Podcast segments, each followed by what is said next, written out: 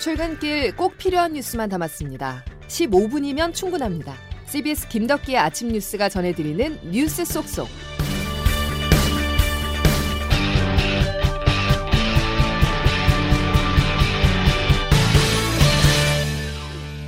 여러분 안녕하십니까. 6월 1일 김덕기 아침 뉴스입니다. 선택의 날이 밝았습니다. 제8회 지방선거와 국회의원 보궐선거 투표가 조금 전인 오전 6시를 기해서 전국 14,000여 투표소에서 일제히 시작됐습니다. 투표소 분위기와 이번 선거의 의미는 잠시 후에 자세히 전해드리겠습니다. 먼저 밀양 산불 소식입니다. 밤새 진화 작업이 이어졌지만 여전히 주부를 잡지 못한 상태인데요. 현재 산불 진화율은 43% 수준입니다. 장규석 기자가 보도합니다. 소방당국은 해가 진 뒤에도 야간 특수 진화 인력 1,500여 명을 투입하고 열 화상 드론 등 장비 118대를 동원해 밤새 산불과 사투를 벌였습니다. 불이 난 시각은 어제 오전 9시 25분쯤인데요. 밤샘 진화 작업에도 이틀째 불길이 잡히지 않고 있습니다. 어젯밤 10시 기준 진화율은 41% 정도입니다. 불이 난 밀양에는 이틀째 건조주의보가 내려져 매우 건조한 상태입니다. 수분을 먹으면 이파리들이 불에 타면서 연기도 많이 발생해 진화에 어려움을 겪었습니다. 남성현 산림청장입니다. 5월 말경의 산불은 대체적으로 잎이 오르기 때문에 불보다는 연기가 많이 나는 게 특징입니다. 항공기 안전에 최대한 저희가 유념해서 현재 전국 소방 동원령 1호가 발령돼 부산과 대구, 울산, 경북 등 인근 4개 광역시도에서 소방 인력과 자원들이 집중 동원된 상태고요. 날이 밝는 대로 산불 진화 일기 57대를 비롯해 인력과 장비를 투입해 주불 진화에 나설 예정입니다. 아직까지 인명피해는 발생하지 않았고 다행히 민가 피해도 없는 걸로 알려졌습니다. 산불의 원인은 아직까지 밝혀지지 않은 상태입니다. CBS 뉴스 장규석입니다. 바람을 타고 내려온 불길이 민가를 위협하자 밀양시 부북면 인근 100가구 470여 명의 주민들이 인근 교회와 마을 회관 등으로 긴급 대피했습니다. 밀양 구치소 수감자 390여 명도 대구 교도소로 이감됐고 인근 요양병원 228명도 이송된 상태입니다. 산불이 주변 산으로 번지면서 밀양시는 교동의 한 아파트 단지 주민 190여 가구를 대피시키고 주변 주민 800여 가구에 대해서도 동사무소 등으로 대피하라고 권고했습니다. 대선 이후 84일 만에 치러지는 전국 단위 선거 본투표가 오전 6시를 기해서 시작됐습니다. 여야는 선거운동 마지막 날이 늦어도 수도권에 집중을 하며 한 표를 호소했는데요. 이번 선거는 정치권이나 말꾼들 뽑는 선거가 아니라 성과와 행동과 실력으로 결과를 보여주는 일꾼을 뽑는 선거입니다. 잃어버린 12년이 우리에게 남아있을 뿐입니다. 그 12년 이제 돌려받아야 됩니다. 제가 하겠습니다, 여러분. 윤석열 정부 초반 전국의 분수령이 될 이번 선거의 관전 포인트 세 가지를 정석호 기자가 꼽아봤습니다. 이번 선거의 주요 관전 포인트 첫 번째, 여야의 최대 격전지 중 한 곳이자 가장 큰 광역자치단체인 경기도에 이목이 쏠리고 있습니다. 경기도에선 민주당의 김동연 후보와 국민의힘 김은혜 후보가 선거 막판까지 박빙 승부를 펼쳤습니다. 경기도는 지난 대선 때 이재명 후보가 승기를 잡은 곳이지만 윤석열 정부의 허니문 기간인 만큼 누가 당선될지 가늠하기 어려운 상황입니다. 두 번째 관전 포인트는 대선 패배 후 두 달 만에 인천 계양을 보궐선거에 출마한 이재명 후보입니다. 당초 여유로운 승리를 예상하며 전국적인 유세 지원에 나서기로 했는데 예상 외로 국민의힘 윤영선 후보가 선전하면서 초접전이라는 여론조사가 잇따라 나왔습니다. 실력이 실적으로 증명된 큰 일꾼에게 여러분의 살림을 맡겨야 여러분 의 살림이 비는 것입니다. 여야가 각각 전국 안정론과 정권 견제론을 내걸고 치열하게 다투는 상황에서 윤 정부에 대한 초기 평가가 투표율에 반영될지 이목이 쏠립니다. CBS 뉴스 정석구입니다. 광역단체장 선거 결과만큼이나 관심을 받는 국회의원 보궐선거가 있죠. 앞서 정석호 기자의 리포트에서도 전해드렸지만 대선 후보였었던 민주당 이재명 후보가 출마한 인천 계양을입니다. 이곳이 격전지로 불릴 정도로 각종 여론조사에서 오차 범인의 접전이 이어졌습니다. 결과에 따라서 이재명 후보의 정치적 운명에 큰 영향을 받게 됩니다. 조태인 기자입니다. 지난 대선에서 0.7%포인트 차의 석패를 하며 졌지만 잘 싸웠다고 평가받았던 더불어민주당 이재명 후보, 민주당의 텃밭이라고 불리는 인천 계양을에 출마하면서 여유로운 승리를 예상했었습니다. 그러나 예상과 달리 각종 여론조사에서 정치 무명에 가까운 국민의힘 윤형선 의원과 오차 범인의 접전을 벌이면서 이 후보의 발은 그야말로 인천 계양을에 묶였습니다. 만일 이 후보가 선거에서 지게 될 경우 사법 리스크에 정면으로 노출되는 것을 비롯해 정치 생명도 크게 위협받을 수 있습니다. 연고도 없는 개항을 해 갑자기 출마한 것에 대한 책임론은 물론이고 8월 전당대회에 출마하려는 계획도 차질을 빚을 수밖에 없기 때문입니다. 반면 이재명 후보가 승리한다면 대선 패배의 후유증을 수습하는 한편 차기 당권 장악까지 이어질 수 있습니다. 문재인 전 대통령처럼 당대표를 거친 뒤 대권에 도전하는 수순을 밟을 수도 있습니다. 하지만 근소한 표차로 이기거나 경기지사나 인천시장 선거에서의 결과가 좋지 않을 경우엔 이겼어도 정치적 타격은 불가피합니다. CBS 뉴스 조태임입니다. 바로 인천 계양구로 가보겠습니다. 취재 기자가 투표소에 나가 있는데요. 정성욱 기자 전해주시죠.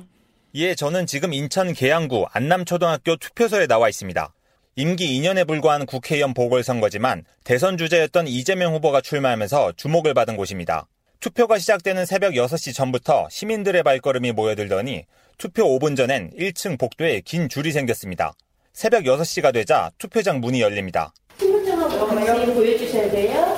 시민들은 마스크를 내리고 신원을 확인해 준 뒤 투표용지를 받아 기표소로 들어갑니다. 본 투표는 사전 투표와 달리 정확성을 위해 투표를 두 번 나눠서 실시합니다. 현장에서도 시민들은 1차로 광역단체장과 기초단체장, 교육감 투표용지를 받고 투표한 뒤 광역위원과 기초위원 등 4장을 다시 받고 반대편 기표소에 들어가 투표를 했습니다. 시민들은 한 목소리로 더 나은 삶을 살게 해달라고 밝혔습니다. 앞으로 그냥 세상이 좀 바뀌어졌으면 좋겠다는 생각은 좀 그냥 우리가 살기 좋은 쪽으로 세상에서 좀 활기를 좀 이렇게 피고 살 수 있도록 사람들이 우리 구를 위해서 열심히 일해주는 사람 한편 오늘 투표는 저녁 6시까지 가능하고 코로나19 확진자는 저녁 6시 30분부터 7시 30분까지 1시간 동안 투표할 수 있습니다. 지금까지 인천 안남초등학교 투표소에서 CBS 뉴스 정성욱입니다. 광역단체장 17곳 중에 국민의힘은 9곳 이상, 더불어민주당은 대여섯 곳을 목표로 하고 있습니다. 경합주로 꼽히는 4, 5곳의 최종 선택에 따라서 여야의 희비가 엇갈릴 텐데요. 현재까지 경합주로 불리는 지역은 경기와 대전, 세종, 충남 등입니다. 이 중 대전을 연결해 보겠습니다. 투표소 현장에 나가 있는 김정남 기자, 현장 분위기 어떻습니까? 저는 지금 대전 서구에 있는 투표소 앞에 나와 있습니다. 이른 시각부터 나와 소중한 한 표를 행사하는 유권자들의 모습을 볼 수 있습니다. 국민의 의무니까 이렇게 나왔습니다. 투표가 되게 중요하다고 생각을 하기 때문에 그래서 일찍 나왔습니다. 당선되신다면 그 뽑아주신 사람들 생각도 해서 잘 해줬으면 좋겠고 이곳 투표가 진행 중인 대전을 비롯해 세종과 충남 모두 이번 선거에서 광역단체장 초박빙 지역으로 꼽히고 있습니다. 앞서 실시된 사전투표에서 대전의 사전투표율은 19.74%로 전국 평균인 20.62%보단 조금 낮았습니다. 접전이 이어지는 상황에서 막판까지 한 표를 고심하는 유권자가 적지 않은 것으로 풀이됩니다. 현재 대전과 세종, 충남 모두 광역단체장이 더불어민주당 소속인데요. 충청권은 역대 선거에서 민심의 바로미터가 돼왔다는 점에서 현직이 지키며 중앙 정부에 대한 견제가 될지 아니면 국민의 힘이 뒤집으며 지방 정권 교체가 이루어질지가 주목됩니다. 지금까지 대전 투표 현장에서 CBS 뉴스 김정남입니다. 지역 일꾼을 잘 뽑아야 하는 이유가 있습니다. 지역 경제, 밑바닥 경제가 큰 위기에 직면했기 때문인데요. 물가가 크게 뛰고 있는 가운데 경제 성장의 동력인 생산과 소비, 투자 모두 감소했습니다. 이게 어떤 의미인지 조근호 기자가 설명해 드립니다. 통계청이 발표한 4월 산업활동 동향 자료를 보면 전 산업 생산 지수는 116.4로 전달보다 0.7% 감소했습니다. 제조업 생산 능력 지수도 전달 대비 0.4% 줄어 1년 8개월 만에 최저치로 떨어졌습니다. 소매 판매액 지수도 4월에 119.7로 전달보다 0.2% 줄었습니다. 3월 0.7% 감소에 이어 두 달 연속 소비 감소세가 나타났습니다. 1차 추경 예산이 풀렸고 방역 조치도 해제됐지만 치솟는 물가에 소비자들이 아직 지갑 열기를 주저하고 있는 것으로 보입니다. 기업들도 마찬가지입니다. 원자재 가격 급등에 글로벌 공급망 차질 문제 등으로 기업들의 설비 투자가 전달보다 7.5%나 쪼그라들었습니다. 이렇게 생산과 소비, 투자가 모두 주춤하는 이른바 트리플 약세를 보인 건 코로나19 발생 초기 이후 2년 2개월 만에 처음입니다. 물가가 고공행진하는 가운데 경기가 침체하는 스태그플레이션 우려도 커지고 있습니다. 이에 따라 정부는 기업 투자를 활성화하고 국민 부담을 완화하기 위해 대대적 감세와 규제 완화를 검토하고 있습니다. CBS 뉴스 조근호입니다. 다음 소식입니다. 세계적 케이팝 스타 방탄소년단이 백악관을 방문했습니다. 조 바이든 대통령과 함께 아시안 혐오 범죄 대응 방안을 논의하는 자리였는데요. 바이든 대통령을 만나기 전 예고 없이 백악관 브리핑룸을 찾아 우리말로 차별과 혐오에 대해서 이야기했습니다. 워싱턴에서 권민철 특파원입니다. 이곳 시간 화요일 오후 2시 20분 검은색 수트를 맞춰 입은 BTS가 백악관 브리핑룸 연단에 섰습니다. 백악관 대변인이 상기된 목소리로 BTS를 소개했습니다. 멤버 7명이 우리말로 백악관 방문 목적을 돌아가며 설명했습니다. 어, 최근 아시아계를 대상으로 한 많은 증오 범죄에 굉장히 놀랐고 또 마음이 안 좋았는데요. 어, 이런 일이 근절되는데 조금이라도 도움이 되고자 오늘 이 자리를 빌어 목소리를 오늘 방문은 조 바이든 대통령이 BTS의 선한 영향력을 활용해 아시안 혐오 범죄에 대응하기 위해 초대한 겁니다. 같은 시간 백악관 본관과 가장 가까운 펜실베니아 에비뉴엔 세계 각국의 팬들이 모여들어 인산인해를 이뤘습니다. 백악관 브리핑룸도 마찬가지였습니다. 말 그대로 입추의 여지 없이 각국의 특파원들이 운집했습니다. BTS의 간단한 방문 소감이 끝나고 마이크를 넘겨받은 브라이언 디스 국가경제위원장도 겸연쩍은 듯 이렇게 말했습니다. 오늘 집에 가서 애들한테 BTS가 제 브리핑 오프닝을 해줬다고 얘기하겠네요. 그때 간 미국 기자들은 백악관 브리핑룸이 이렇게 붐비기는 처음이라며 BTS의 인기를 새삼 실감했다는 반응이었습니다. 백악관에서 CBS 뉴스 권민철입니다. 중국 최대 도시 상하이가 전면 봉쇄 두 달 만에 오늘부터 정상화 단계로 진입합니다. 대중교통이 운행을 재개하고 슈퍼바 편의점, 쇼핑몰도 영업을 재개하는데요. 하지만 여전히 통제된 곳들이 많아 완전 정상화까지는 시간이 더 걸릴 것으로 보입니다. 베이징에서 안성영 특파원이 보도합니다.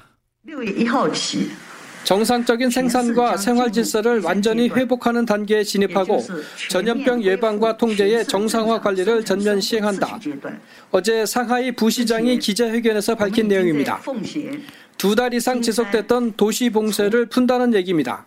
바로 오늘부터입니다. 일부 구간을 빼고 전철과 버스, 철도가 전면 운행을 시작했고 각종 상점과 공연장, 공원 등도 정원의 75% 범위 내에서 출입이 허용됩니다. 어제 발표된 정상화 계획은 지난달 16일 발표된 스케줄보다 상당히 진일보한 조치입니다. 경제가 곤두박질 치는 상황을 더는 두고 볼 수 없다며 중앙에서 신속한 정상화를 압박한 결과라는 후문입니다. 수도 베이징의 엄격한 방역도 조금씩 완화되고 있습니다. 닫혔던 공원문이 열렸고 일부 구를 뺀 지역에서는 기업체의 50에서 100%까지 출근을 허용했습니다. 코로나가 계속 안정적으로 관리될 경우 천안문 민주화 시위 33주년이 지나고 단오절 연휴가 끝나는 다음 주에는 엄격한 방역이 더 풀릴 것이라는 전망이 나오고 있습니다. 베이징에서 CBS 뉴스 안성료입니다. 질병관리청은 어제 세계 각국에서 확진자가 발생하고 있는 원숭이 도창을 2급 법정 감염병으로 지정을 하고 관심 단계 감염병 위기 경보를 발령했습니다. 감염병 위기 경보의 관심은 4단계 중에 가장 낮은 단계로 해외 신종 감염병의 발생과 유행 시 발령되는 조치입니다. 한편 WHO 세계보건기구 유럽 사무소는 대규모 인파가 이동을 하고 모이는 올여름 휴가철 원숭이 도청의 전파 속도가 빨라질 수 있다고 경고했습니다. 오늘부터 코로나19 방역 조치로 피해를 본 소상공인들은 사업자 등록번호 끝자리에 홀짝과 상관없이 손실 보전금을 신청할 수 있습니다. 또 1인 다수 사업체를 경영하는 25만 곳은 내일부터 발송되는 안내 문자에 따라서 신청을 하면 됩니다. 김덕기 아침 뉴스 여러분 함께하고 계십니다. 이제 기상청 연결해서 날씨 알아보겠습니다. 이수경 기상 리포터. 네, 기상청입니다. 예, 경남 밀양 날씨부터 전해주실까요? 네, 어제 산불이 발생한 밀양 지역은 오늘 차차 맑아지는 날씨가 예상되는데요. 바람도 세지 않아서 소방 헬기 운행에는 지장이 없겠습니다. 그 밖의 지역도 오늘 일교차만 주의하신다면 날씨로 인한 불편은 없겠는데요. 한낮에는 여름 날씨를 보이면서 남부 지방의 경우 최고 기온이 30도를 넘어서는 곳이 많겠습니다. 현재 아침 기온은 어제보다 높아서 서울은 16도 안팎인데요. 오늘 낮 기온 서울과 수원이 28도, 강릉 30도, 대전 부산과 광주 31도, 대구 32도로 어제보다 기온이 높은 곳이 많겠고 자외선 또한 강한 날씨를 보이겠습니다. 지방선거일인 오늘은 전국에 가끔씩 구름이 끼다가 오후에 맑아질 것으로 예상되는데요. 경기 북부와 강원 영서에는 빗방울이 떨어질 가능성이 있지만 야외 활동에는 지장이 없겠습니다. 건조특보가 내려진 경상도와 강원도, 충북 일부를 중심으로 대기가 매우 건조하겠고 당분간 뚜렷한 비 소식이 없어서 화재 위험이 높다는 점 참고하시기 바랍니다. 날씨였습니다.